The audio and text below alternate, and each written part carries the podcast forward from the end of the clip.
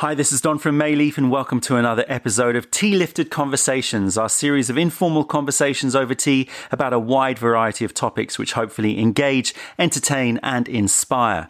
In today's conversation, I'm having a more free-form conversation with my friend Adam Varney. Adam is a co-founder of JARR Kombucha, one of the first commercial kombucha brands to break onto the London scene in 2016.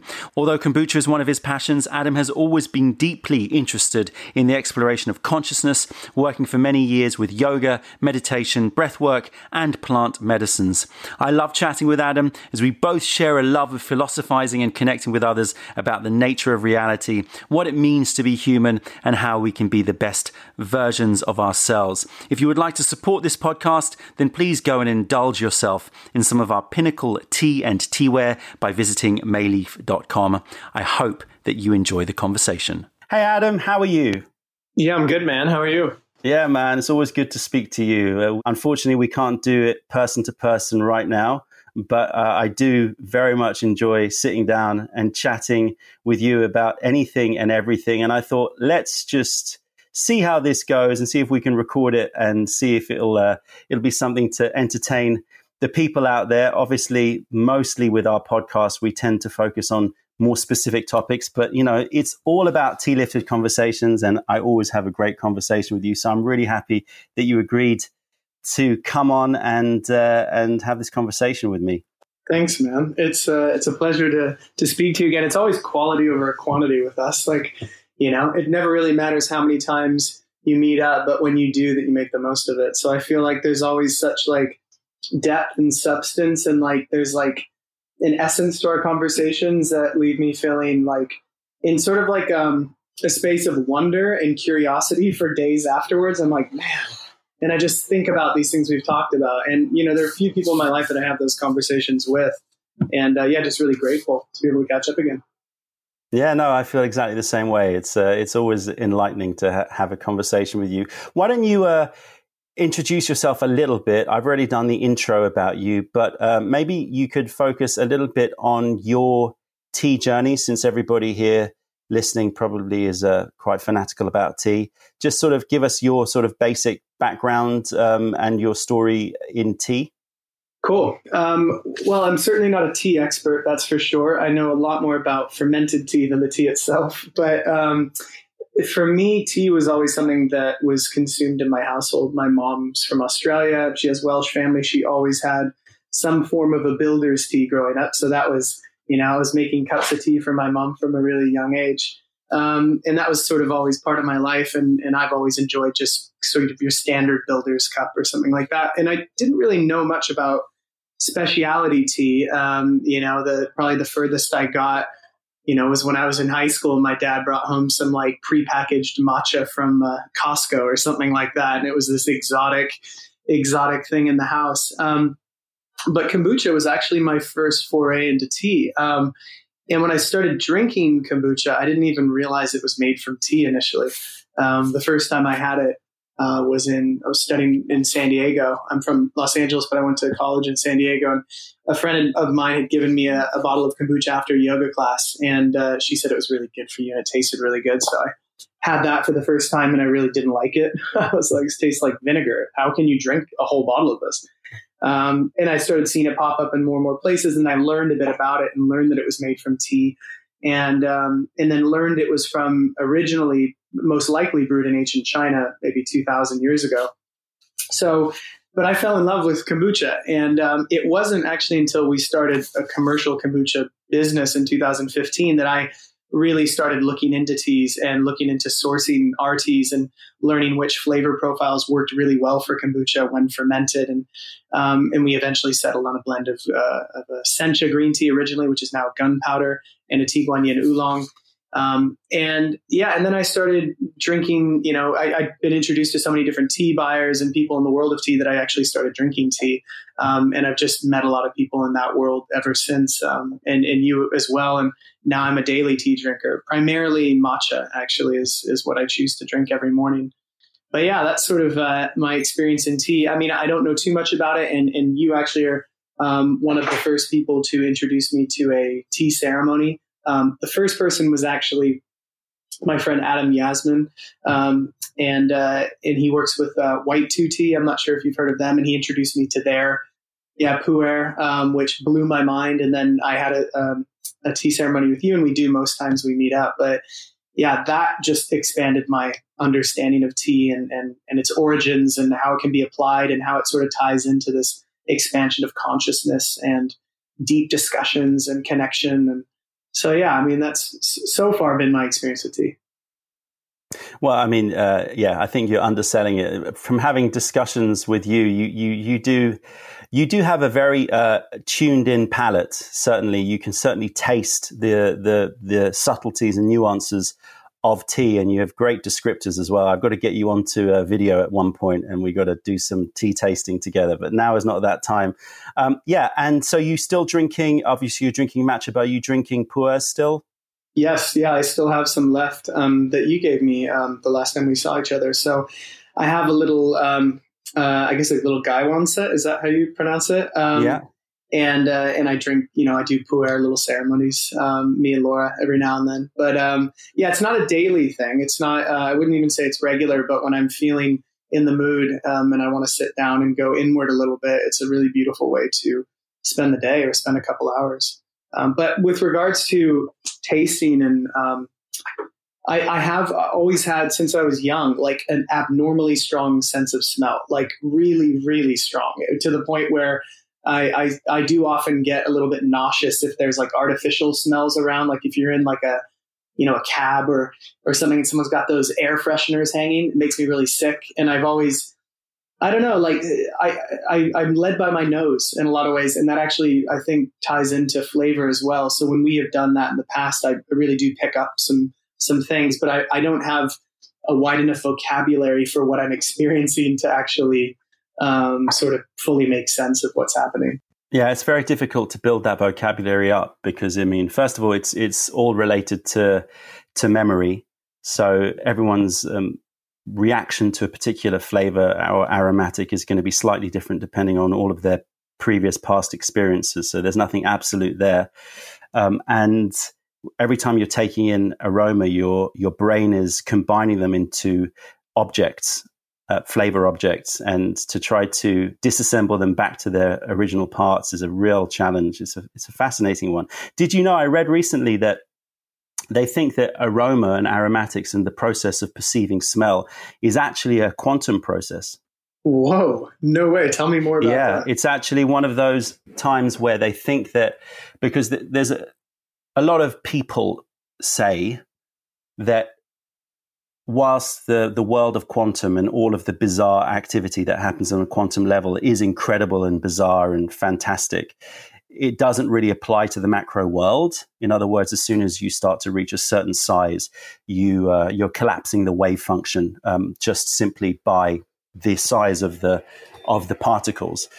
But that uh, more and more we're starting to see how the quantum weirdness basically affects the macro world, and smell is potentially, obviously, this is all in review, but potentially one of them. The idea, think the, the thinking behind it is that we as human beings are able to pick up, I don't know, I can't remember, but many thousands of different t- different smells, right? Mm-hmm. And obviously, you know, if you look at other animals, they they have a vastly higher number of smells that they can uh, pick up and discern and isolate.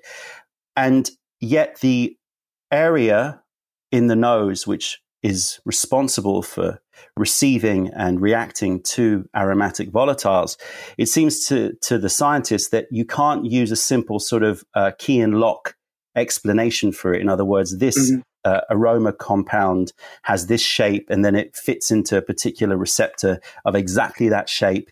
And therefore it triggers your brain to go, oh, it's that smell. So basically saying there aren't enough keyholes essentially um, to account for all the number of different smells that we can we can discern. And so there is thinking that there are quantum vibrations that happen with with molecules, and this is commonly used um, to isolate and understand the makeup of certain things. So it's not this is not anything that's that's unknown, but that our brain, or sorry, that our nose has the ability to essentially uh, determine the the vibrations, the quantum vibrations of particular aromatic volatiles. And so it's using a combination of shapes. So a crude shape, yeah, that fits in with a variety of different aromatic compounds, and then looking at the actual uh, vibrations that are coming um, on a on a on a quantum level, and that is triggering us to discern what smell it actually is. So it seems that the act of smelling is actually a quantum process. Wow, that's unbelievable. Can you send me the wherever this is? I'd love to read this. Yeah, it's there's a few papers. I think there's a few papers that have been written and a, and a couple of YouTube videos. I'll, I'll definitely uh, send you some stuff. You know, just going back real quick to smell and taste. I mean, in your videos and, and sitting with you in person, drinking tea with you. I mean, you you have such a not only wide vocabulary for for explaining what you're experiencing, but also I'm curious about your internal space, what you experience when you're tasting something or smelling something. What is that experience like for you?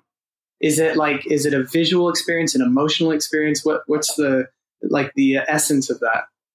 I find that the best way to come up with tasting notes is to not try. Mm-hmm.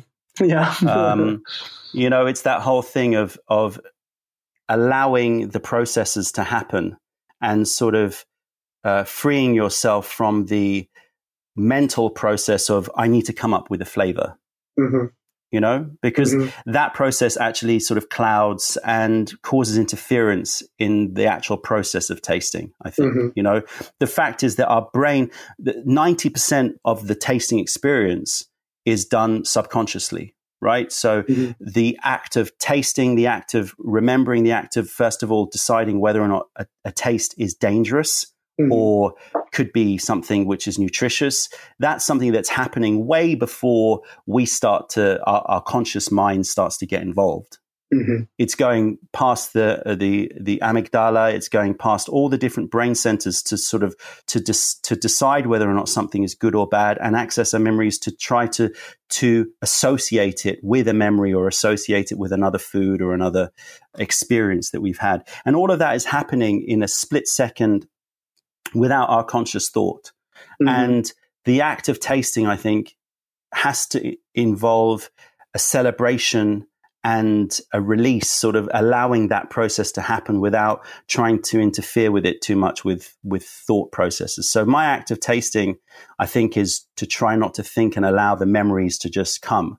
And that's why a lot of the time they may be, be slightly obscure tasting notes because of the fact that it's just sort of memories that sort of pop out of nowhere without too much, without too much thinking about whether or not that's a right or wrong thing to say.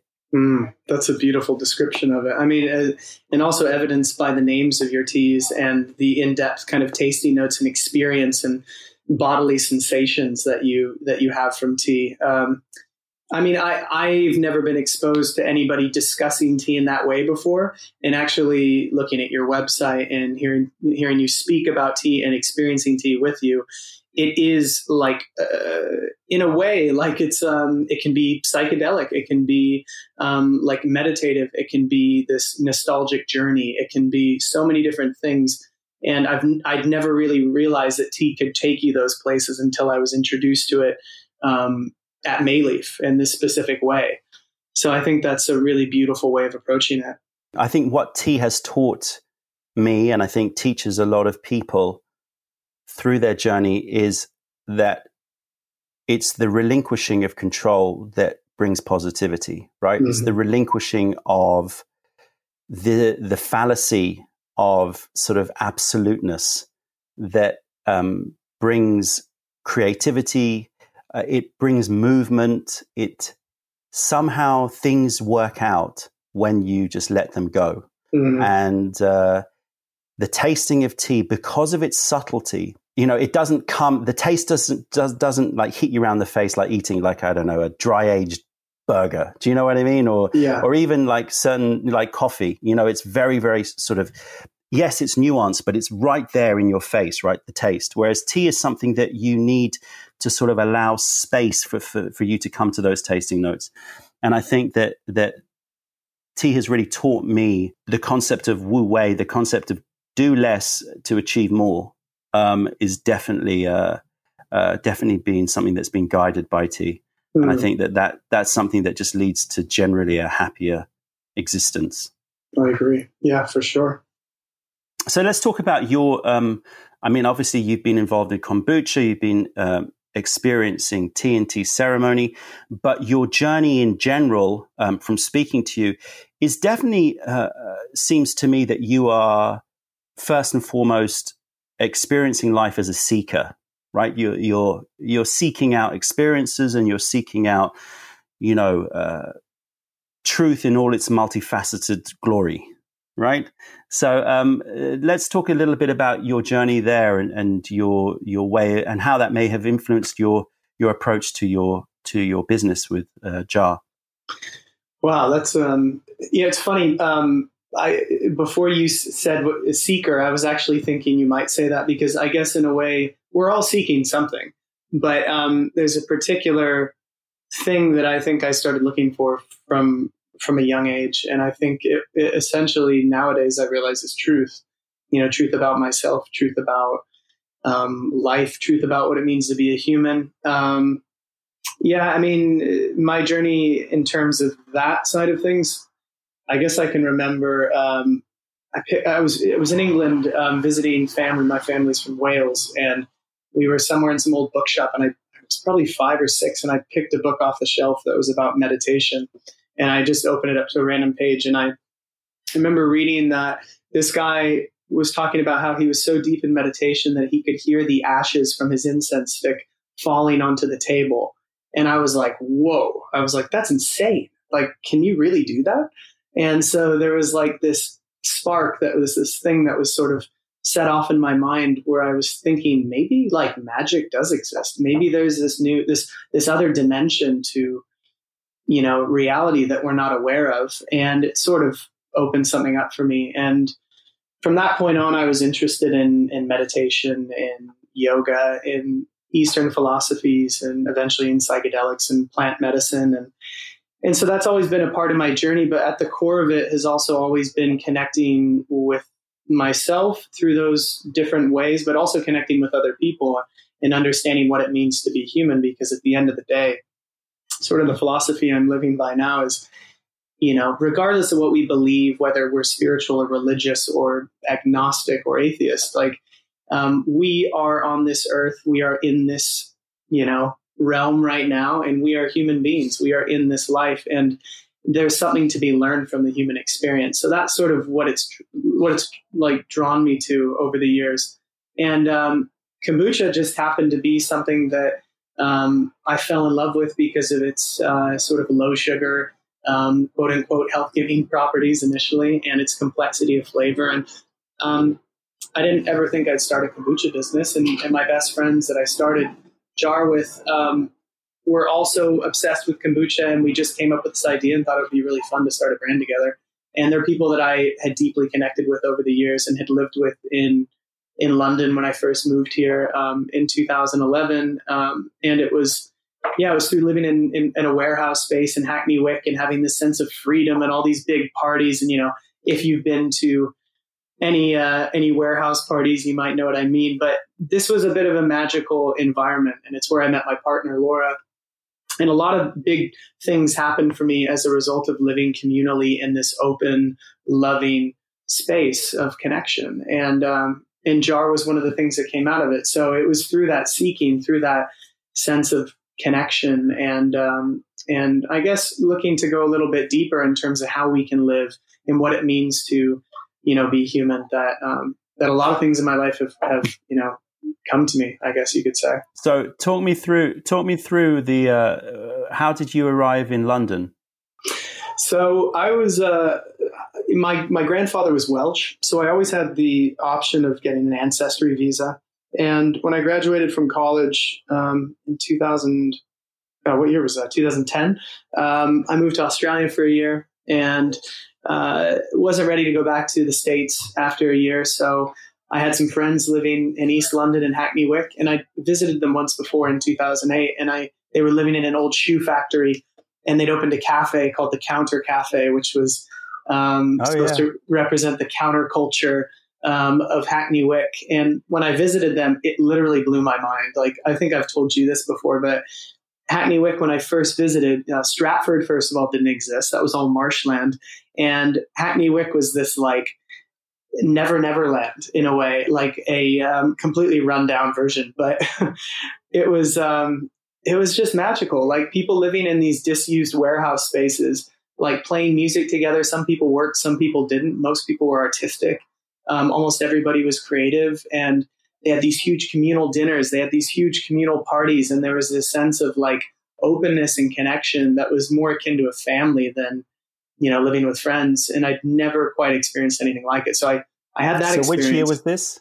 So that was 2008. And then um, I was I had been studying abroad in in France, and then I, I came to London to visit some friends who were living there at the time. And then, sort of over the years, um, I just it kept coming up in my mind. And then after Australia, I was like, you know what? Like I might as well take advantage of this ancestry visa and and try out London for a bit. And that's what I did. And and then got stuck in Hackney Wick um, for a couple years. But my story is sort of all over the place. I ended up leaving for two years to go traveling and and it wasn't until 2015 that I ended up coming back to London with the with the goal of starting a kombucha brewery. It's sort of a story that goes all over the place, but sure. Yeah. I mean, I, I, obviously being a Londoner and being uh, I, I, I lived in the states, as you know, for a bit, but then came back here, and that time. So you're talking about sort of between the 2000 and sort of 2012. Yeah, that area, East London, that squat culture there. Yeah. Wow. that, that that was very very formative for a lot of people mm-hmm. i think yeah. You know and and you saw this sort of it was an interesting time because it was sort of i don't know which generation is this generation x? I don't know.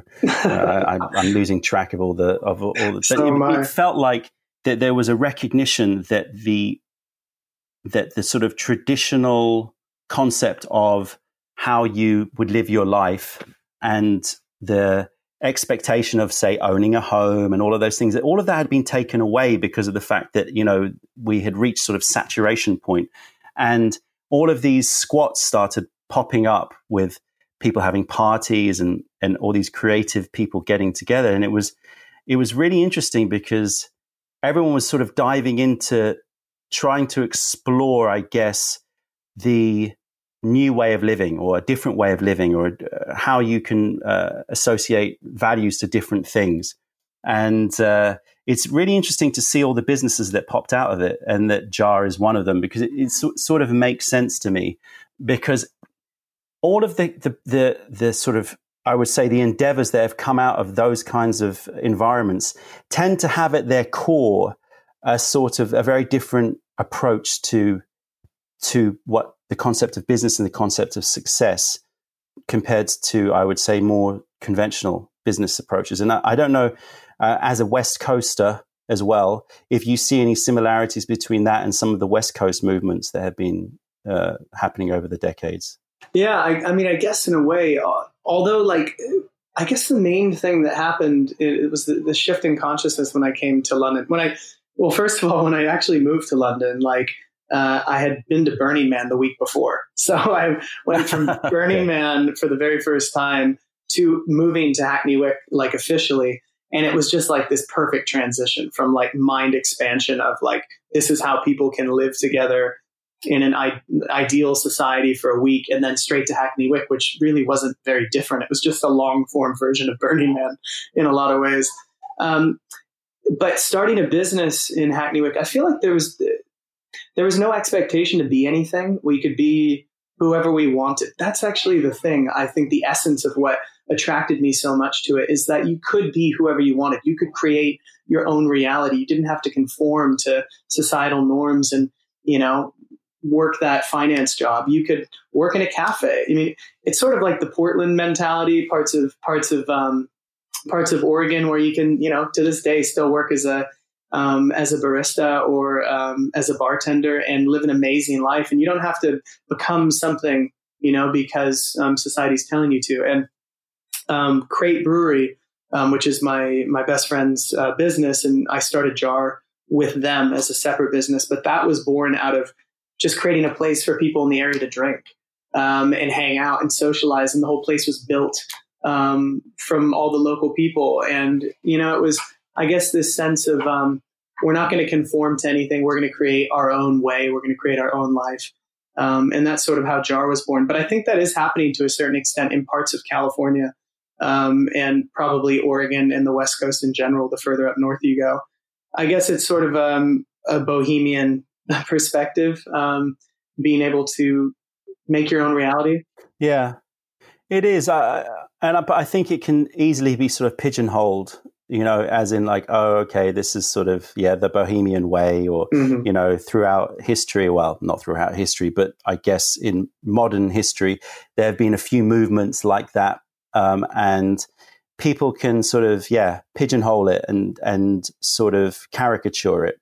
Mm-hmm. But ultimately, it seems to me that it's something that is part of the human struggle all the time is to have this dialogue of what does it mean to be successful? Yeah. What does it mean, you know, challenging the assumption of of what does value mean or what does success mean or mm-hmm. or you know how are you judging yourself and one of the things that i don't know how you feel about it but one of the things i've noticed which is a bit sad in my point of view is that it seems like that movement uh, in East London, well, East London has changed radically, as you know, but it also seems that the sort of essence of of just being and not comparing uh, too much and and not sort of being part of the rat race has been it's been more difficult to follow with the advent of social media oh, with yeah, the advent sure. of you know this continuous comparison that is going on so even if you're not working that finance job, you're still sort of in a rat race of some sorts. Do you know what I mean? For sure. Yeah, I I have a mixed relationship with social media. I think it's um it's a tool that can be wielded in a multitude of ways, but ultimately I, I struggle with it because at the end of the day, it, it, I'm constantly either consciously or subconsciously comparing myself to other people, other businesses, um, other kombucha businesses. You know, I mean, it's it's it's a difficult thing to look at and compare yourself to and, um, and believe that that's reality. And actually, when I first moved to Hackney Wick, I don't even think I had an Instagram or uh, I don't even know if that didn't exist. Like, what is this doing to to our brains? What is it doing to you know children's brains who are exposed to this now from the moment they can speak? You know, it's a scary thing in a lot of ways. Actually, and I don't think we know the full you know scope of the impact it's going to have on our on our consciousness this is the biggest guinea pig experiment uh, that in, in such a souped up supercharged turbocharged way because it's just taken over everything mm-hmm. but i i have to say that from my assessment yes there are lots of positives that can come out of social and we all try to use social f- to bring about those positives but the the constant act of comparison and the constant desire for dopamine reward through this sort of addictive nature, mm-hmm. which is you know well documented and being used by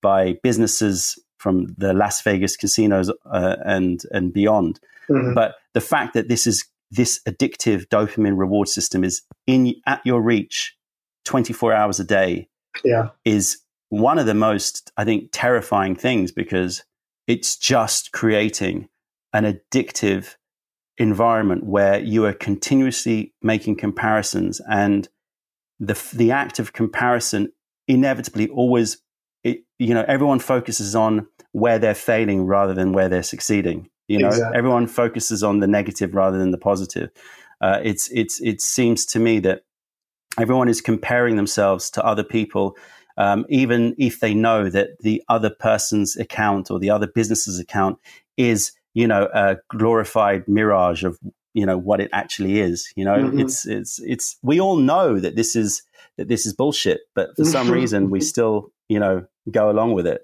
It's amazing it's, e- it's easy to believe that it's real. Um, you know i mean in, in a lot of ways i think the real issue is that it creates a buffer between true human connection. You know think about how how infrequently i mean i'm not sure if this is something that that you encounter but like I'll just text people now. I rarely speak to someone on the phone. And if I do, it's um you know it's my mom or my grandmother or you know it's like a really close friend i like i just text and that removes the the connection that removes the i don't know because for me you know human connection and um and really deeply bonding with other people is is at the core of like my belief system about why we're here and what our purpose is and and I fall victim to that every day, creating that buffer between me and other people, and just it's easier that way. And then it's it's in a way you're more connected to people than ever, but you're almost more isolated than ever, or people are lonelier than ever because they're not really getting that deep connection that they truly desire. I guess you can just map it back as technology has always had this double edged sword, right? So, mm-hmm. technology, whatever it might be, I guess from the advent of the wheel onwards, right? It creates opportunity, but it also creates a uh, disharmony, or it can lead to a disharmony if it's not used properly, right? It's the same as everything. It's the same as drugs. I mean, you know, mm-hmm. as well. You know, you you know the difference between somebody who's abusing and using, the difference between plant-based medicine and you know and narcotics is you know it's it's it's all about how it's being used. Yeah. So that's always been the case through the through the advent of new technology. The problem is that this seems to me to be slightly different because first of all it's global. Mm-hmm. um, it's in the hands of of all you know a, a, huge proportion of the world. I think obviously there's clearly some people that don't have smartphones out there, but there aren't that many. Mm-hmm. Um, certainly a large proportion of the world. It's instant.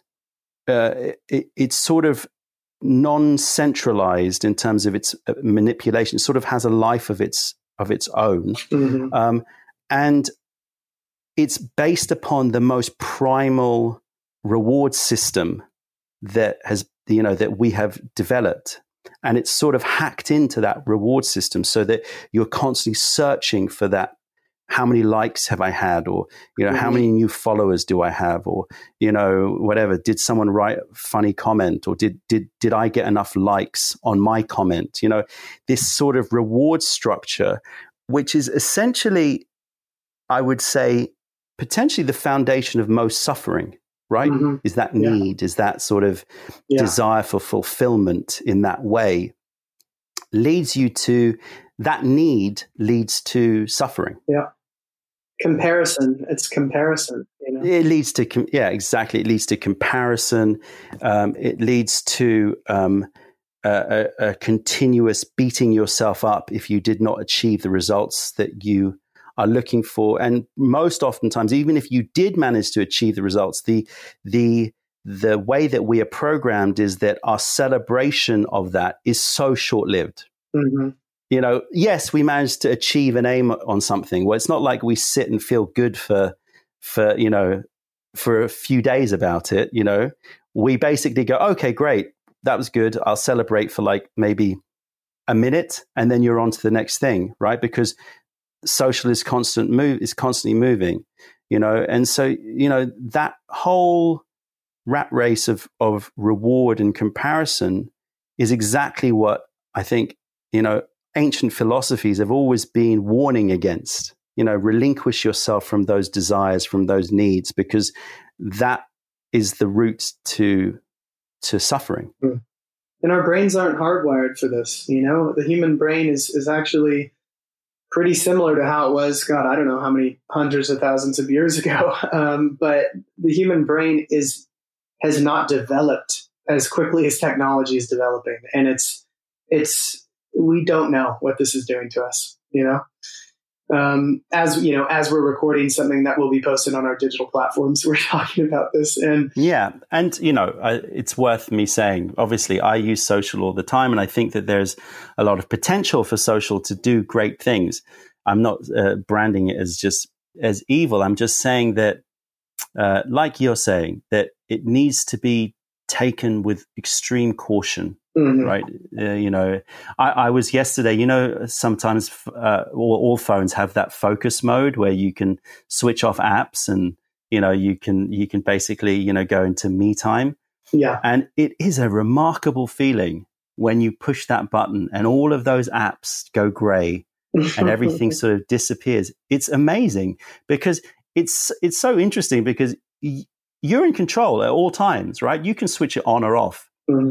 Um, but the act of doing it, the intention of doing it, the power of that intention, it just immediately brings calm or it can also bring anxiety depending on the type of person you are and what's underneath the surface, I guess. Well, I think that that's something that you need to sort of work through. If it causes you anxiety, which, you know, certainly um, it used to cause me a lot of anxiety, but if it causes you anxiety, then, then I think that that's a, a perfect marker that you need to do it. For sure. Yeah, absolutely. you know, you've talked about your, your journey a little bit in terms of your experiences and you touched upon your experiences with uh, plant based psychedelics um, and sort of your seeking out of truth. Uh, how uh, talk us through a little bit about that journey and how that sort of relates to potentially the ideas that we're talking about in terms of you know the the the suffering that stems from desires. Hmm. Well, I I mean, first of all, before I talk about any of this, I do want to say that um, I don't. I would. I actually rarely recommend um, plant medicines for anybody. Uh, maybe when I first started taking them and and working with them, I I was a bit diehard. But nowadays, I realize that they need to be approached with serious caution and understanding and reverence. Um, sort of akin to the work. If anyone's interested in this topic, um, a great place to check out is MAPS.org, which is the Multidisciplinary Association for Psychedelic Studies, and that's in, in California. And they're doing um, sort of government approved um, studies on how these things can help people, people with PTSD and depression and addiction, late stage cancer diagnosis, all types of stuff. So, um, also, I would recommend people check out How to Change Your Mind, the book by Michael Pollan. It's fascinating. It goes into the history of all this and all the research that's being done. But my sort of um, foray into this world, uh, if you will, was um, was first in high school, you know, taking mushrooms and having like a really profound experience, like connecting with a deeper part of myself that I always knew was there, but never came into contact with. And I just knew there was something special about that place. And I knew it could be useful if used in the right way.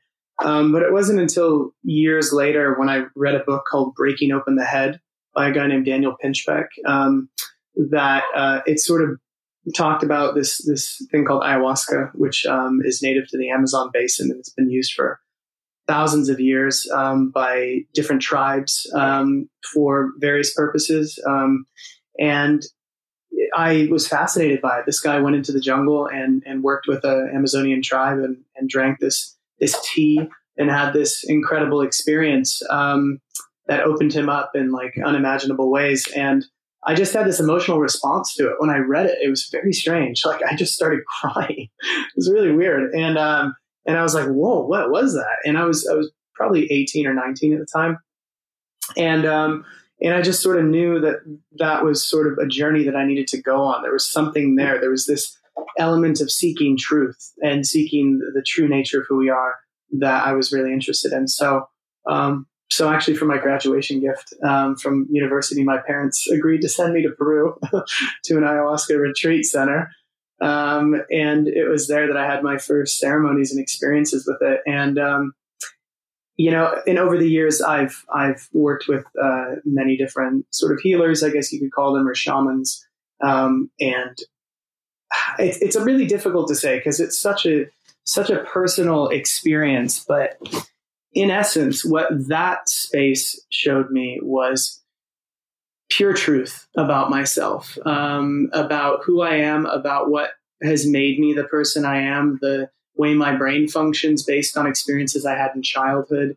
Um, and it just pieced everything together in a way that allowed me to get a real deep overview of my unconscious mind and the way that I was structured. And in that way, it was coming into contact with who I truly was, who I sort of see as myself as a child. Like, you know, in our in our younger years, we're so I guess you could say pure in a lot of ways. We're not we haven't been um, manipulated by the world around us. We haven't um, we haven't experienced life yet. So we're sort of in this state of openness and curiosity and love and like it's about sort of going back to that. It's sort of it's sort of about wading through all the stuff in between who you were as a child to who you are now and understanding reconnecting with that inner child which is for me what it was all about. Um, yeah I, am I'm, I'm not really sure uh, exactly what to go into but apart from the fact that those experiences eventually led me to a regular practice of meditation um, and breath work which i which i practice every day and uh, it's called pranayama and you can reach similar states, but it's through your own body. And what I've realized is those those experiences they're all wonderful for bringing to you um, an awareness of of where you can go and and what you can reach. But ultimately, the work needs to be done here in this realm in this reality with your own mind and your own body. That's like that's the best way to do it. So it's funny that using plant medicines eventually brought me back just to working with all of this myself without anything. Um, and that's been massive for me.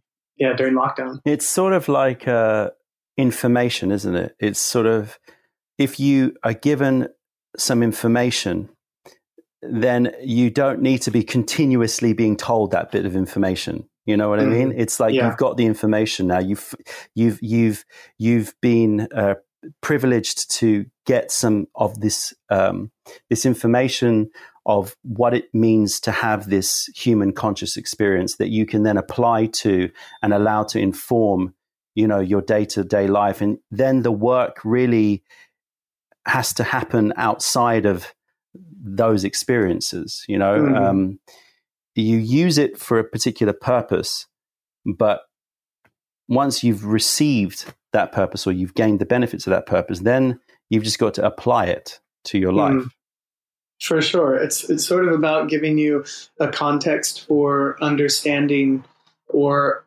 showing you something that um, you can then go back to. It's a reference point, I guess you could say. Yeah. Um, but also at the same time, like these things, like they're not as easy as just taking something and having some experience. Like you have to come along for the ride. You have to you have to be open to the experience and you have to let go, which is essentially what you're doing. And um, you know, there was this, I think I've talked to you about this before, but I, I, don't remember who it was, but there was an Indian guru in the 1970s, and one of his followers asked him publicly, What do you think about LSD? And he said, I see LSD as you're entering God's house, but you're coming in through the back door uninvited.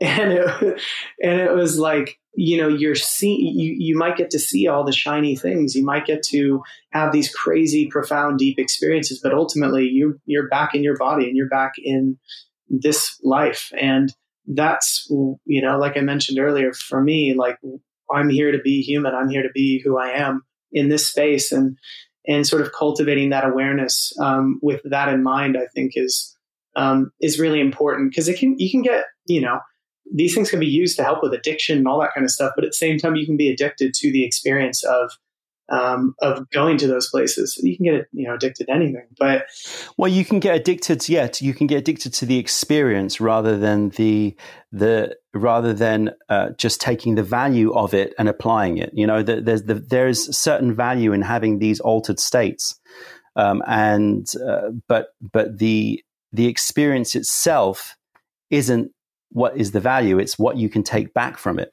that's that's valuable. And if you're just addicted to to being in that altered state, then that's uh, mm-hmm. then that's not necessarily helpful in any way.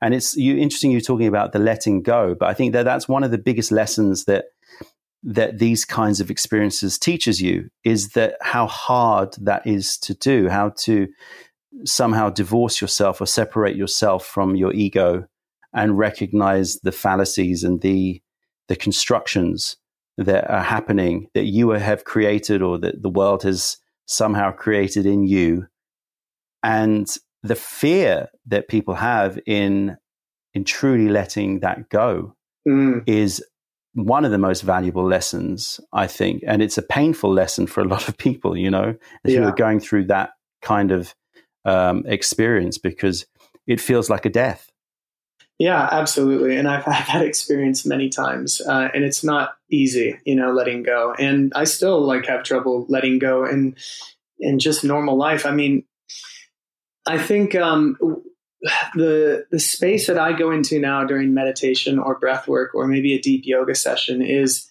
I get into a place where I'm able to observe um, my thoughts, my feelings, my emotions. What's interesting to me is that there's almost two minds that are in our mind at any time. There's the one thinking, the one feeling, and then the one observing the thinking and the feeling. And it's this crazy concept, um, which you know, I mean, can be explained in a multitude of ways. But my feeling is that there is an observer. There is there is a an, an essence of consciousness that observes the ego at play. And if you can become that observer or just sit from that space like you're on a mountaintop and you're watching you know the world unfold like in the valley below in a way, you're able to separate yourself from the anxiety and the, or the loneliness or the sadness or the fear or the anger, or whatever the difficult emotions are. And you're able to just perceive them as not you, as, as your ego, as something separate from you and, and remember that those are going to pass. And in a lot of ways, you know, my, my first couple tea ceremonies have been very similar to that. They sort of launch me into that space and I just get into this space of observation, which is why I'm fascinated with the, with tea and, and the ceremonies associated with it. Well, I think that what tea does certainly is is built into the the narrative or the language. I would say it's even further than that. I would say the symbolism in tea is is all about an acceptance of impermanence and that acceptance of him because let's face it the ego likes to think it's that it, that it's immortal you know, it has a yeah. sort of, uh, it, and it's scared of dying, right? Yeah, so, sure. um, and I think that I think that the tea ceremony, you can call it, or at least you know, it doesn't even have to be a ceremony. The whole ritual of making tea, preparing tea, and knowing about the way that tea comes to you in terms of the different batches, you know, and the the, the multitude of variations in it the fact that it's so varied and so diverse and has so many different uh, factors, and, and, the fact that you can never drink the same tea twice, mm-hmm. has this um, uh, requirement of acceptance and celebration of impermanence. So I think that's one thing that tea certainly does. Um, and I, I do think that the act of observation is one of the most powerful things you can do. And, it, and a lot of people talk about it, right? You know, it's one of the key things that you talk about in terms of meditation is to try to just uh, non judgmentally observe everything. But it is such a powerful practice. I mean, it's it's a potent practice because it does, as you say, sort of somehow bring you to a truer or higher self. It somehow makes you feel this sense of calm that comes from true recognition that nothing really matters in your egoic life. Totally. Yeah. Which is a it's a very strange realization to have and also quite difficult to do and I struggle with it every single day. Um, even with a daily practice. Um, you know, also something that's come up during these experiences with plant medicines and also very much so in meditation and breath work is the idea that when discomfort arises or difficult feelings or memories or thoughts or emotions come up, instead of running away from them, you can you can actually go into them. Not go into the story but go into the feeling of them. Because all of these emotions and experiences they're stored like somatically like where they're stored in our bodies. And we we hold on to all of these things. And if we can figure out where they are breathe into that space welcome it we can very quickly start to move through difficult aspects of ourselves and um, that's sort of something that I'm really working with at the moment, and is something that the framework was set sort of with plant medicines for me. Yeah, I mean, I think that what you're also talking about is the um, we're starting to touch upon the, the, the subject of time because one of the great things about certain practices, be them meditation or potentially drinking tea, is finding the present has a remarkable way of relinquishing unpleasant experiences or, or, or reducing unpleasant experiences because for the vast majority of unpleasant experiences, they are projections of the of into the future or of the past, right? They're mm-hmm. remembering painful memories or their anxiety or reacting to things that are not happening. Mm-hmm. Um, I can't remember who said it, but um, uh, Sasha, one of my friends who was on a previous podcast, uh, quoted it to me saying, "A lot of things happen. A lot of I've had a lot of terrible experiences in my life. Most of them never happened." right? That's uh, beautiful. Uh, and, and, I and I think that, that, that that's uh, that's pretty apt in that you know the suffer the suffering that most people go through, or the the majority of the suffering that happens in your life, is happening as a result of manifestations of your thought that relate to things that you think are going to happen in the future, or you're worried are going to happen, or things that uh, that have happened in the past. But when uh, you you think about the absolute present for the, I would say, nearly absolute, so 99.9% of the time, you are fine. you know? Yeah. Um, everything is absolutely fine right here, right now. Everything is fine. So, yeah, I think that that's that's a big part of of finding. Uh, I guess you know the expression of mindfulness is is a very hip expression, but that idea of of being very present, of non judgmentally observing, and being um, very uh, focusing your mind on every single activity, right? The Stoics said it as well. It's like imagine that every act that you are, every single act is the last act that you are going to do, and you're going to die in a 2nd mm-hmm. yeah. That's a very sort of, it sounds very extreme, but it's actually very liberating. It's this idea of like, just focus on absolutely everything you are doing right now. Mm-hmm. That's the way to lead a happier life. And in many ways, that's what I was trying to refer to when I was talking about the act of letting go um, and the act of letting go helping to achieve more positive things and and in in tasting or in business or whatever. Mm. It's this idea of just focus on what you're doing right now and not think too much about the ramifications of those actions or worry about you know trying to create a narrative of them. Instead, focus solely on two things intention and expression. That's mm-hmm. it. If you focus on simply those two things, what is your attention? How are you going to express it? Because when you think about it, that's the only thing that you have that you have control over. Yeah. You don't have any control over anything else. You you have control over what your intent is and how you choose to express it. Uh, everything else is out of your control. Now, I guess a part of that, and we've sort of riffed on this before, is where does morality come into play with regards to that? I mean, like um, through some of my experiences, a big theme has been integrity. That that element, the element of of um, well, first of all, doing what you say you're going to do, but also coming at stuff with a sense of compassion, of awareness, of kindness, of empathy, of love. We've we've talked about morality before, and there's such like a scale. Now, now, what's your belief system on morality? Again, I mean, it's like that there's this there's this scale of us as humans. Is it a human construct? How does it play out? What is the actual nature of you know what it means to be human? What's what's the true way of being you know? Well it's it's an interesting subject and one that i've battled with a lot as you know. Um, and my sort of present conclusion and subject to change as always but my present conclusion is that it is it is a human construct I, do think that you've got to separate the concept of morality from goodness. So, a, a sharp knife is a good knife because it's sharp and it can cut. Mm-hmm. Yeah. So, you know, instead, what I think you need to do is judge things on what their intrinsic, fundamental purpose is. Mm-hmm. And if they do that well, then they are good mm-hmm. right? But everything outside of that, you know, the concepts of good and evil um, and morality, I think is a, a construct. I don't think it's it's I don't think it's an unhelpful construct to some degree. I think that it can help to sort of shape society and help, you know, society to develop. But I do think intrinsically it is a construct. I don't think that we should be focused on whether or not we are good or bad. I think that we should just focus on function. What is our function? And I would say that your function is to be. Yeah, I mean that's it. So, in other words, you you exist.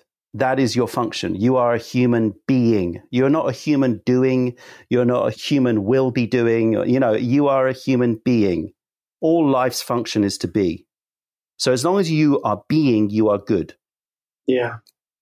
Right? Because you're just like that knife. You're you're you have a you have achieved your function. And that's why all value judgments outside of that are uh, sort of a, a, a meaningless construct. And certainly something that you shouldn't get yourself too wrapped up in, right? So concept of bank balance, concept of you know whether or not you've achieved success that might mean lots of different things. Well it does that's the problem with it is it means lots of different things all the time. So it means that you need to be judged on your looks on your personality on your humor on your ability to be a good partner on your ability to earn money on your ability to whatever whatever mm. you are choosing right now to compare yourself with other people you know, to discern or to define whether or not you have value is a falsity. It's like trying to say, you know, that money has value. Well, money intrinsically doesn't have value. That piece of paper doesn't have value. It's a construct, it's a mm. fiction mm-hmm. we've created that we accept that if you give this piece of paper to someone else, or now you transfer these figures to somebody else that you can therefore get something. It's a it's a religion of sorts, right? We we accept it as a narrative, but it's ultimately fake. Mm, yeah. And that's how I feel about value and morality. I think that ultimately it's fake. And I think that we can achieve much more what most people would put under the consensus as good. Mm. So we talked about compassion and and you know love and all of those things. I would suggest to you that we can achieve all of that by trying less and by just being if we focus on what our true function is as being, then all of the, I'm very sort of a positivist in this sense. I do believe that just by being, we have the right intent. And I think that, that it's the, it's the interference of that pure function that causes evil. Yeah, wow, that's a really beautiful way to put it. I um I agree with you. I think morality in a way is ingrained to our species from from the very nature that we lived in these hunter-gatherer tribes and it made more sense to support each other than to kill each other you know essentially so it, it makes sense that in our dna we want to be socially responsible and connected and, and experience love so that we have these bonds that will essentially keep us alive um, i think i mentioned this to you before maybe I did the last time we saw each other, but I read this book called Zen and the Art of Motorcycle Maintenance. Have you read that? Yeah. Yeah. And, I mean, fascinating because the the concept that they talk about, or the, the, the main character talks about, the idea of quality is very much along these lines. The idea that sort of this subdivision or this binary way of looking at um, quality or morality or goodness. Oh, not goodness. I guess more morality, like what's right and wrong, what's good and bad is not really objective experience. It, like it's it, those aren't good enough to encompass the entire the entirety of the human experience. Yeah. No, absolutely. I think that people get way too caught up in it. Like, for example, like uh, I'm a new parent, right? Mm-hmm. Um, and there's a big difference between saying, I want to be a good father from a non-egoic place just as a, as a, as an intent right i want to be a good father right i want to do that for my daughter i don't want to do it because it makes me feel valuable mm-hmm. Right and i think there's a big difference there i think when you start to when you start to conflate your intention with making your ego feel more valuable that's where real prob- that's where problems develop for sure yeah at the end of the day if I succeed or fail, from my point of view, it doesn't matter. Mm. Because my value is simply being, right? Now, does that mean that I'm less motivated to try to do things? I, I don't think so. I think that the more you free people of this sort of fear of failure, the more you free people of this fear of, you know, whether where they fit in in the hierarchy of, hum, of humanity, right, in their social structures. When you free them of that, you allow true expression to happen. And that expression means that they achieve more. Because let's face it, most laziness comes from a fear of failure. It comes from I can't handle this. I can't face it. The reason why you can't face it is because you're uh, you're assigning far too much importance to this activity. We are in a we are in this magical experience, right, called life.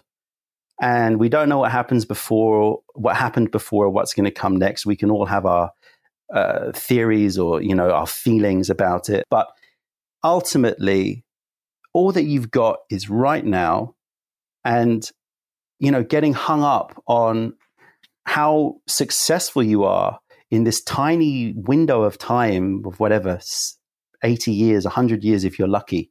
Do you know what i mean? Mm. seems entirely pointless to me.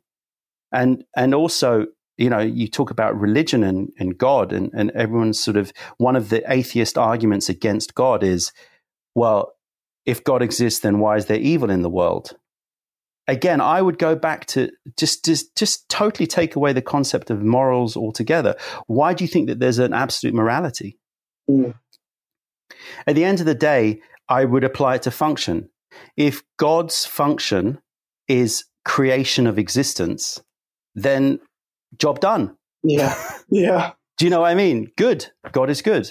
You know, because existence, we're here, right? Mm-hmm. Yeah. And and I think that the the conflation of you know uh, moral absoluteness is a is a very is a very dangerous thing, and what it does is it creates more potentially harmful acts than it than it than it resolves. Um, well, if you look at most most of history's wars and atrocities, it's it's that very thing that drives them. It's a but it, what it is. It's a twisting of it's a twisting of things, right? It's it's like we were talking about technology and social media, right? If if you allow the ego to be so power hungry or so obsessed with with achieving high value when the concept of success and value is an absolute construction mm-hmm. right that doesn't actually have bear any truth at all the point is that the ego is driving this desire and that desire means that you twist concepts that could be good, good in the sense of could lead to to to good social structures. For example, I do think that religion is a narrative. A lot of traditional theistic religions is a narrative that's created in order to help social fluidity, right? Like you say, let's not kill each other, let's help each other. Mm-hmm. Do unto others as you would want to do unto yourselves, right? Is a is a very useful thing. It's like, well, you know what? Let's instead of talking about morality, let's just talk about empathy. Mm-hmm. You know, let's just say, would you want that to be done to you? Okay, then don't do it to other people. And essentially, yeah. that's sort of the religious narrative, right? Whether or not you believe in Jesus or you believe it, it's sort of um, all religious narratives sort of like to create this this this social uh, structure which is based upon that. Like, mm-hmm. just don't be an asshole and yet, what happens is that people uh, throughout history take this sort of these this construction of value. They become so driven by it that they then subvert the whole concept of the religion mm-hmm. to do evil things like start wars. Yeah, yeah. Well, the evil is not about one religion is better than another. The evil is not even in religion. The evil is in the ego that has manipulated people using constructions like you know whatever it might be. In in in, in this case it could be a political um, you know construction or it could be an economic construction.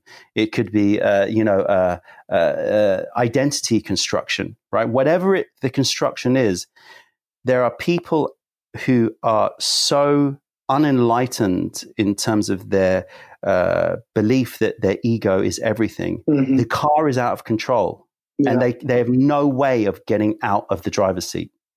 Right? You're talking about this this concept of observation. Well, the, the concept of observing yourself is is in my mind, it's like being in an in and out of control car and just going, well, let me get out of the car and observe it being out of control. And the moment you do that, it it becomes in control again, right? Because you have left the car, right? So essentially the car can't drive itself. And if you don't have that, any kind of enlightenment in that area, and you can't do that act of separation and observing and recognizing the fabricated nature of, of value, then you end up just chasing it. I can I can think of one person that epitomizes that perfectly, and his name rhymes with Ronald Rump. Uh, but to be honest with you, I think that I think that so many politicians uh, across the spectrum, so many politicians, so many people in positions of power um, and influence get to that place because they are somehow obsessed with the idea of being a valuable person. Now, that could mean valuable in many different ways valuable to society mm-hmm. or valuable to, uh, you know, in terms of riches or power. But I do think that no matter what, the value structure is wrong. We should relinquish all value. We should just take it away. Everyone has the same value. It doesn't matter if you're rich, poor, left, right, whatever it may be. And take away the moral, take away this sort of moral way of looking at the world. And I think that by doing that, you will achieve much more harmony. But I realize that's quite a radical opinion. I, I do agree. You know, I, I, had a conversation with this guy. Again, I may have mentioned this to you before. Um, I guess you could call him a spiritual teacher. He's a meditation coach. And I was asking him about morality and I was asking him about good and evil. And I was like, you know, how can we say that the nature of um, of reality is is goodness, is love, is bliss, and and and when all of these atrocities and, and just horrible things happen around the world all the time, every single day. And he said, this is his philosophy, which I found really interesting. He said that, and, and again, this is not necessarily my belief system, but I find this really interesting, is that the universe or God or source energy or pure consciousness or whatever you want to call that um, is potentially streamed into our consciousness as we're, we're, these human bodies and we have little slivers of this this source of consciousness this like essential part of the universe that comes through us and experiences the world.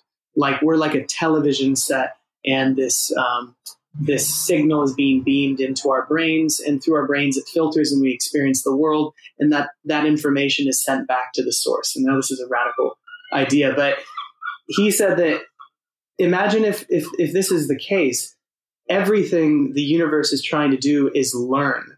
It's trying to understand itself. It's trying to perceive everything that it can. It's trying to take in all information that it possibly can so that it can fully observe and understand itself um, objectively through the form of a subjective experience. And if you can imagine, he said that, you know, you're looking at all these horrible things, all these beautiful things, wouldn't all of them be interesting? You know, maybe it's just us that has put the good, the bad, the beautiful, the love, the hate into that space. And really, everything that's happening from that essential perspective is interesting, is learning, is taking in information, which is just you know it's a pretty full on concept but it was something that i found really interesting but i do i do t- look look everything everything is perspective right if I walk out of this studio right now and I step on a, an ant, mm. that's one life lost. Yeah, and there's uh, let's let's say that there is there is going to be an element of suffering there, uh, or if uh, you know I don't know if you're a meat eater, you know there's going to be um, you are uh, involved in some form of suffering. The idea that you can somehow uh, extricate yourself from from any suffer from, from any involvement in suffering altogether and just lead this sort of you know somehow uh, morally perfect life that concept itself i think causes a lot of problems and causes a lot of evil mm. you understand what i mean yeah it's that searching for that or that hunting for that that actually leads people down very corrupt pathways, right? Because you start to justify acts. Mm. Do you know what I mean? You start yeah. to justify certain ways of being which may be lacking tolerance or lacking, you know, a, a, a true understanding of perspective. So, on a very small scale, there has been some suffering, right? In other parts of the universe, I'm sure there, there is suffering happening. But all of this is based upon a subjectivity, the, from the ant to a human to whoever, whatever form, to a rock, you know? And I do agree um, to some extent, not completely, but to some extent with the concept of panpsychism, the idea that consciousness is in everything. And it, and uh, ultimately, you know, we, it's more, maybe more uh, aware in complex structures like the sun probably has extreme consciousness because I mean, if you're talking about like, you know, uh, consciousness arising in, in, the, the, due to the electrical uh, manifestations in our brain, then you think about like vastly complex electrical structures like mm-hmm. the Milky Way or the sun, right? Mm-hmm. So I think that we, uh, we, we run the risk of, due to our sort of ego, believing that our our state of scale is the most important. Do you know what I mean? Yeah. And yeah. therefore judging sort of morality on that scale. Right? But it might be that it is just like the the crushing of that ant. You know, that it's a tiny little spot in what is essentially vastly wider processes. Mm. There's going to be destruction happening and creation happening as the universe ages and gets older all the time. Mm. so for you to start to assign that's morally good and morally bad and start to say that that the, the the idea of a moral absoluteness, the idea that God is pure love and that you know God only wants good things to happen. It's like, well, yeah, I think that that is probably a bit simplistic. Yeah, for you sure. know yeah, I, th- I understand the reason why, because people like to sort of assign themselves to, well, why should I, as I said, celebrate life and celebrate God uh, and and and worship, let's say, if it's not all love and gravy. You know mm-hmm. what I mm-hmm. mean? Mm-hmm. But then you're making the assumption that God cares either way, whether or not you worship Him or her or it. Mm. I mean, wh- why why is why can't God be ambivalent to that? Yeah, you know why can't we just uh, celebrate existence for the majesty that it is? And I truly believe that by doing that, we will find that we act in more traditionally morally good ways. Mm. Do you know what I mean? By relinquishing it, our, our true nature comes out. And I do believe our true nature is not to contribute to uh, suffering. Mm-hmm. But again, that again might be just my rationalization because I don't want to uh, feel like I'm an evil person. Mm-hmm. Do you mm. know what I mean? Mm-hmm. Or that I'm morally, uh, whatever. I'm I'm heartless. You know? Yeah. I, I just I just think that we need to strip it back to to the fundamental. The fundamental is consciousness and being is all that we should value and we should celebrate the fact that we have this um, this unique moment in time where we are able to express that consciousness as an individual, as a human being, mm. and not to get caught up in other fabrications that come from essentially sort of egoic uh, pursuits.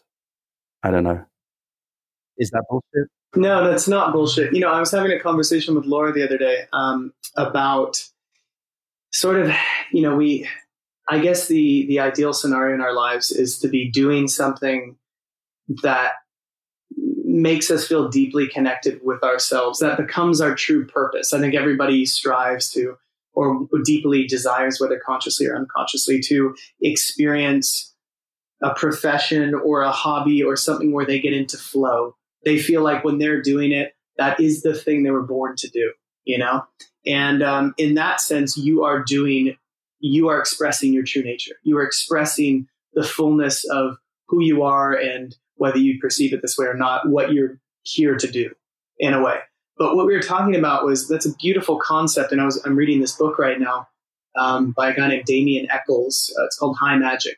Very interesting. And I'll, um, I'll, I'll send you the link to it. But this is his philosophy is that essentially the purpose for us as humans is to get to that place where we can find what our true purpose is.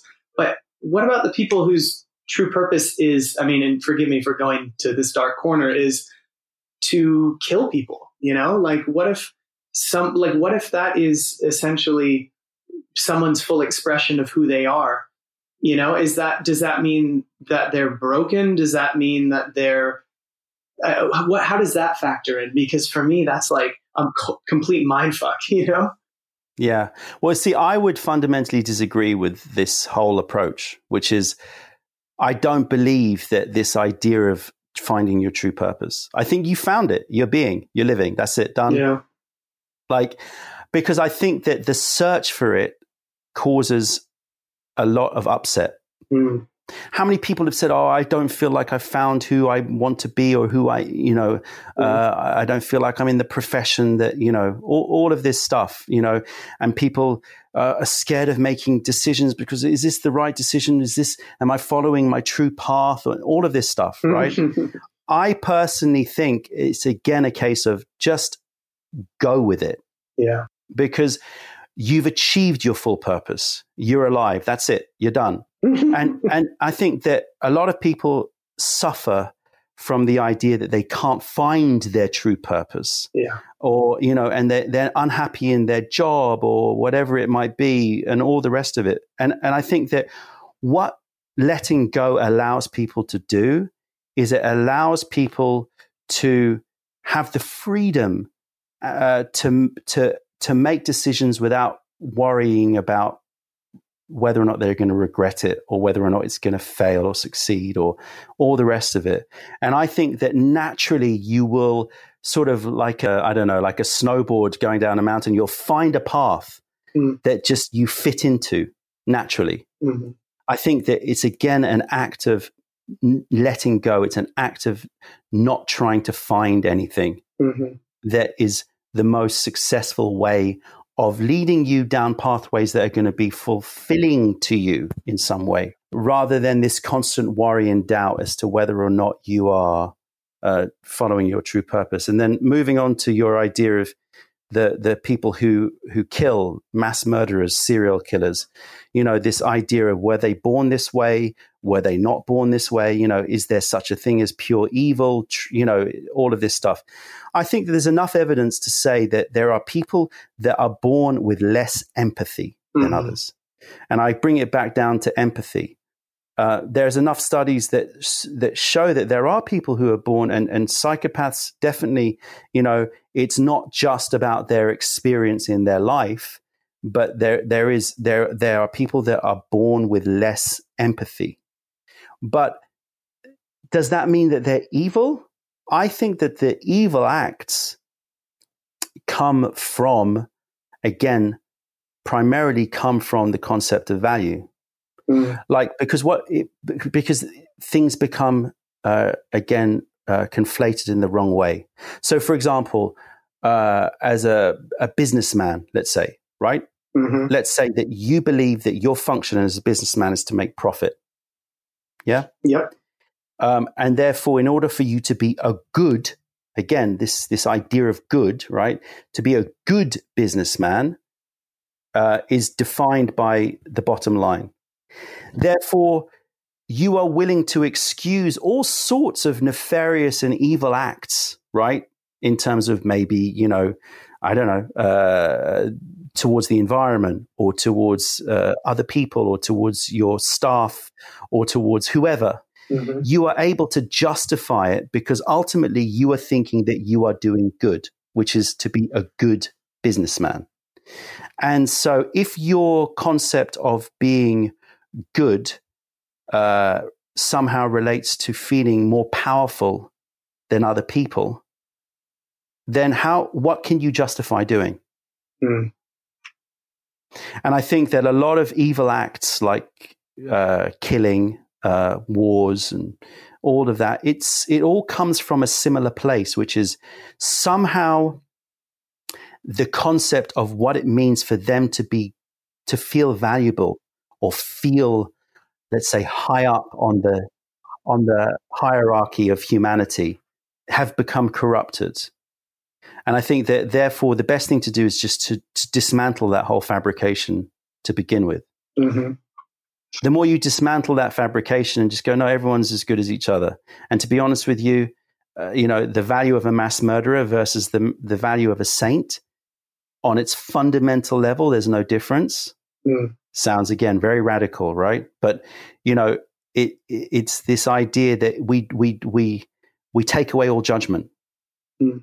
Um, I think that it may sound like you're going to end up in this world of anarchy, but my suspicion is that you'll end in a world that is much more harmonious because mm. there's no justification then for doing anything else.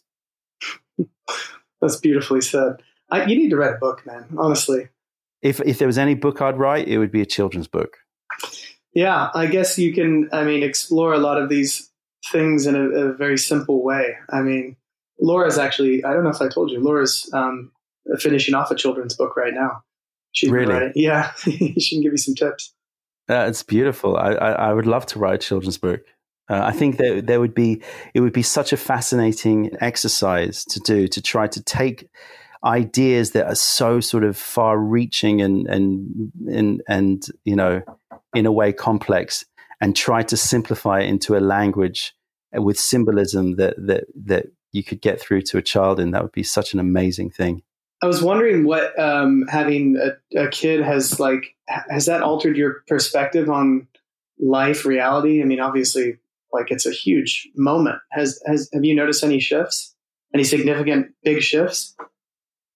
Uh, no, I think the only thing that, that, nothing in terms of a sort of um, philosophical, you know, you know, ideas. I think that what's amazing is being in it, right? So there's a difference between, say, reading a book about, I don't know, romance and then being in love. So even though you sort of know all the cues, once you're there in it, it's just a magical experience. And what it certainly does reinforce is like you were talking before, this this um, to see the wonder of of consciousness sort of unf- unfolding and developing mm-hmm. is just such a it's such a remarkable thing, you know, to to to witness it and to to be a part of of you know uh, to facilitate it in some ways. Mm-hmm. You know mm-hmm. what I mean? To allow mm-hmm. that to happen, however it wants to happen, is a beautiful thing. So um, I guess yeah, it's life changing in the sense that you are experiencing something that you've only sort of read about before, um, and uh, and that's amazing.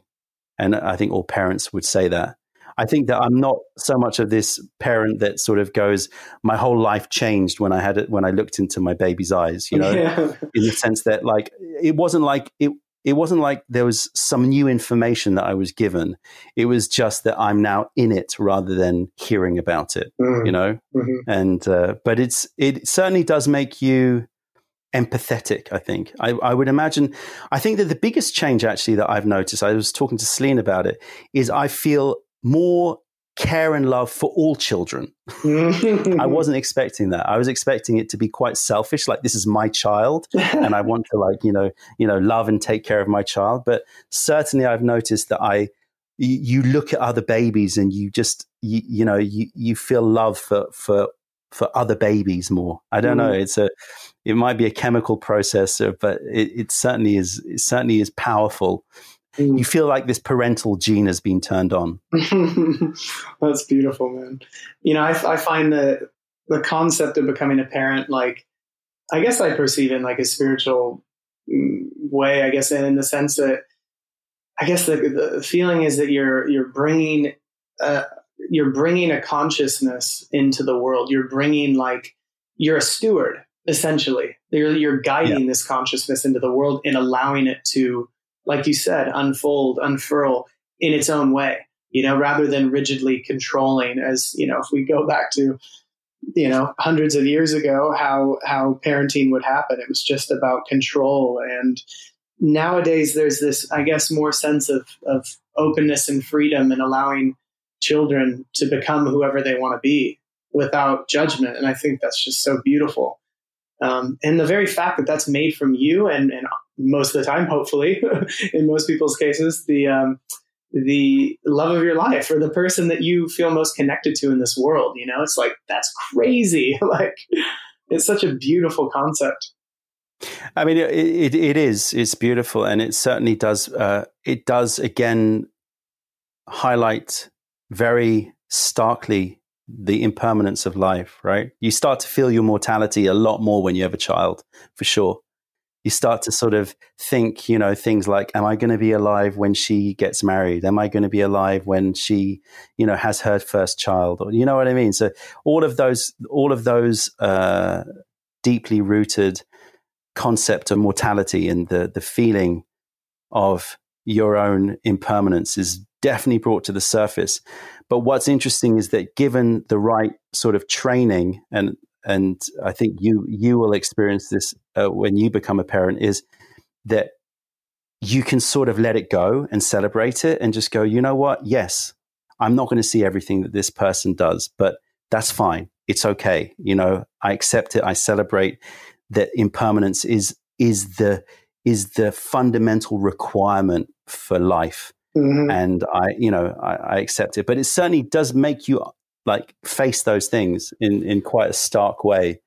Um, but also, um, we've, we're trying very hard not to teach morality, but only teach empathy. Mm-hmm. I think that's the most important thing. Just teach empathy. That's all. From empathy stems all the thing, the good things of morality, but sort of um, bypasses all the potential corruption. Have you ever um, watched any Dave Chappelle stand up before? Yeah, yeah, sure. it's like there's this one stand up where Dave Chappelle's like talking about his son who was like two or three at the time or something. And he's like, Oh, my son, he made me a necklace out of macaroni and he, he put on a string, he tied it around my neck, and I he told me he was proud of me. he's like, and I like, I looked down at my son and I got all choked up. And, and his son was like, Are you sad, daddy? And he said, Son, you're too young to understand this, but this is fucking crazy. You used to live in my balls, man. it's, it's just like that crazy realization that, whoa, this, this human, we created this human, you know? It's just so beautiful. It's remarkable. You do have to sort of just pinch yourself and just go, "What? How did it? How exactly did we do this? Apart from the, the act, you know, like how how did we manage to do that exactly? And it's just it is amazing, amazing thing to to to to to think that that's possible, and it just shows you how like consciousness and life just just continues to blossom you know mm-hmm. it just can it will continue it always will continue mm-hmm. you know and the idea of you were talking about before about us essentially being antennas for consciousness is mm. a similar idea to sort of panpsychism the idea that you know everything that that that consciousness um, is a precursor to matter you know that matter essentially is um is just a, a conduit in which consciousness sort of can exist, mm. um, but it can exist outside of, of, of it as well. And you do just look, you know, you look into your child's eyes and you think, how did that spark of consciousness come? You know, how is it manifesting itself right now in that brain of yours? You know, mm. when you're when you're looking at me inquisitively, or you're learning, or you're mm. taking in information, like it's it's uh it's uh, amazing, you know. And the the study of consciousness is just so much in its infancy right now. Yeah, how it unfolds in our lifetimes is going to be incredible. I mean, we're going to have some amazing. I mean, science is in a way trying to catch up with a lot of, I guess, the spiritual te- teachings primarily from the East. You know. Yeah. Well, it's coming full circle, isn't it? What, what's amazing is you start to see this development of science um, over the over the decades, over the hundreds of years, in its relatively short history of mm-hmm. modern science, you know, and you start to see that the further it goes, especially obviously in physics, it starts to move much more full circle and the, the circle sort of joins and you start to see that these concepts of the, the buddhists the stoics the taoists you know they start to yeah they start to be um, to be given more credence. Um, and it's it's a shame that you start you you see a reaction against that. You know, you see a lot of sort of people who claim to be sort of hard science that are actually being very unscientific because you know true science you know has to be constantly questioning prevailing science, right? That's the whole point of true science is that you're you're continuously questioning uh, any assumptions, mm-hmm. right? And the sort of materialist assumption which has been dominating, you know, modern science and physics for for uh, for quite some years has to be questioned with all of the the, the new findings that are, out there, um, mm-hmm. and um, you know, it's it's happening, and especially with AI, you know, it has to happen. What does it mean to be alive? You know, what does it mean to be conscious? And if you could sort of digitize that, would that still be would that still be consciousness, or would that still be life, or, or if it could be something that is that uh, emerges out of complexity, then how complex do the machines need, need to be before we can somehow channel consciousness? It's a sort of a we're definitely entering that area, which is a it's going to be interesting. It's going to be an interesting few decades. Well, you know, Elon Musk talks about how he believes that it's very likely, statistically speaking, that we are in, we are a simulation of a what futuristic society, um, which is what an insane concept to like wrap your head around. Totally, totally insane on the surface for sure. I mean, you know, and uh, statistically, I would say he's right. Just on the basis of probability, mm-hmm. you'd have to say that it's very unlikely that we live in what we thought was base reality. Mm. Um, but at the same time, isn't that just the same thing as talking about multiple universes? Mm. If you take that idea and you say, well, therefore, we're just sort of living in some computer game played by some futuristic society, well, then you could say that they are as well, and they are as well, and they are as well. Do you know what I mean? Yeah. At what point? At what point does it really matter for us to talk about base reality? Exactly. You know, it's sort of more just like there is just is you know there's there's also a lot of studies that are happening that think that information is the base of reality. Mm-hmm. that information pre- is a precursor to matter right? That the the information of the the momentum spin of particles etc that's that information is is the base of everything. So when you're looking at waves crashing against a shore that it's just a, a mind-blowing amount of bits like you know megabits you know we have you know now but it would be like i don't know quadrillion bits you know for every single wave that's crashing against the, the, the, the shore. So that information is everything but then that just is talking about the matrix essentially again. That it's just code. Have you listened to uh have you ever listened to joe rogan's podcast? I forgot if we've talked about this before. I've listened to quite a few of his podcasts. Yeah, there's one with with Sean Carroll. Sean Carroll's like one of the leading um, oh, yeah, particle yeah. physicists from um, Caltech, and no, he talked about which blew my mind. Like he he sort of broke down the multi worlds theory, which he believes, and he's literally one of the most knowledgeable people in particle physics in the entire world. And he literally believes that we are existing in a multiverse where every decision that we make just bubbles off into another into another universe. But for us, it seems completely seamless. We just go from existence to existence. That blows my mind. That like he's not a spiritual person. He is he is just a, a science brain and a, and just a yeah well that's the, that's exactly what i'm saying is like you know the more you dive into the the real sort of um, cutting edge areas of science, the more it starts to. I mean, if you start to listen to the way that a lot of these um, physicists talk, they're they're talking exactly the same language, right, as mystics in the past. You know, talking about multiple universes, talking about um, consciousness being uh, a precursor to matter, talking about observation affecting reality. In other words, you can never separate the subjective from the from from objective that there is no such thing as objectivity that you know that the the the light of the uh, from distant galaxies are affected by your observation of them. You know so you talk about quantum entanglement the fact that two particles can be observed and they can be a million miles apart but they they change. When one is observed the other one changes at the same time, right? So that you start to take away the concept of space as an important factor. And you talk about the block universe and you talk about the fact that time, the future is existing now and past is, you know, the language that they're talking is just like, wow, okay, so you, you're just talking the same language yeah, again. Yeah. Yeah. I personally have a problem with the multiverse just, and I think that it's just, I, I, I'm an, unable to compute the infinite variations of every decision that every person, animal, thing in the entire universe that's happening at any one time is creating divergent universes. Just, just the, the, the sheer you know size of that i find very difficult to compute. Uh, yeah i don't even know if our brains are can physically store that kind of information. No i think that that's that is that is truly mind-blowing. I, am I'm, I'm more sort of um, i guess uh, traditional in that base. I still i do think and it is just a thought and a feeling and an instinct rather than anything based on certainty but i do think that we are living in one universe.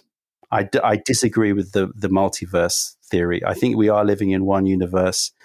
I think that that universe is ultimately uh, consciousness that I do believe in a, in a more idealistic point of view that consciousness predates matter, um, that consciousness drives matter. I do have a, a lot of affinity towards the the idea of uh, consciousness being the driver of the universe and that we eventually will reach a point of such entropy that there will only be emptiness. And when emptiness happens, time ce- ceases to exist because time requires matter. So once time ceases to exist, we will reach a point of no time and then there will be another big bang and then we'll all start again. I'm more of, I'm more of a sort of linear single universe kind of man me, but that's just me. I, mm. I mean, I, I, I agree with the consciousness predating matter, and I've had experiences um, with various things that have taken me to places beyond my ego to a place that felt more like home than this reality does. Some a place of remembering the true nature of consciousness, like where it was where I had to forget who I was, which was terrifying.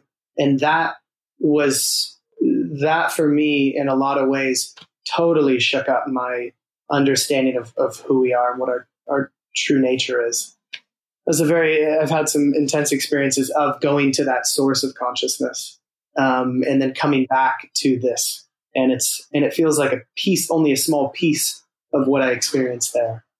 You know, a lot of people have that through meditation and, and again breath work and yoga and stuff like that. Yeah I, well i mean it's it's yeah it's it's remarkable that people can achieve that through breath work and meditation. Uh, yeah i mean it's uh, I, I don't think i've had anywhere near the level of experience that you have had regarding this but um, i certainly can imagine it and certainly can sense it that that consciousness is the precursor. But uh, ultimately the truth is we we don't know.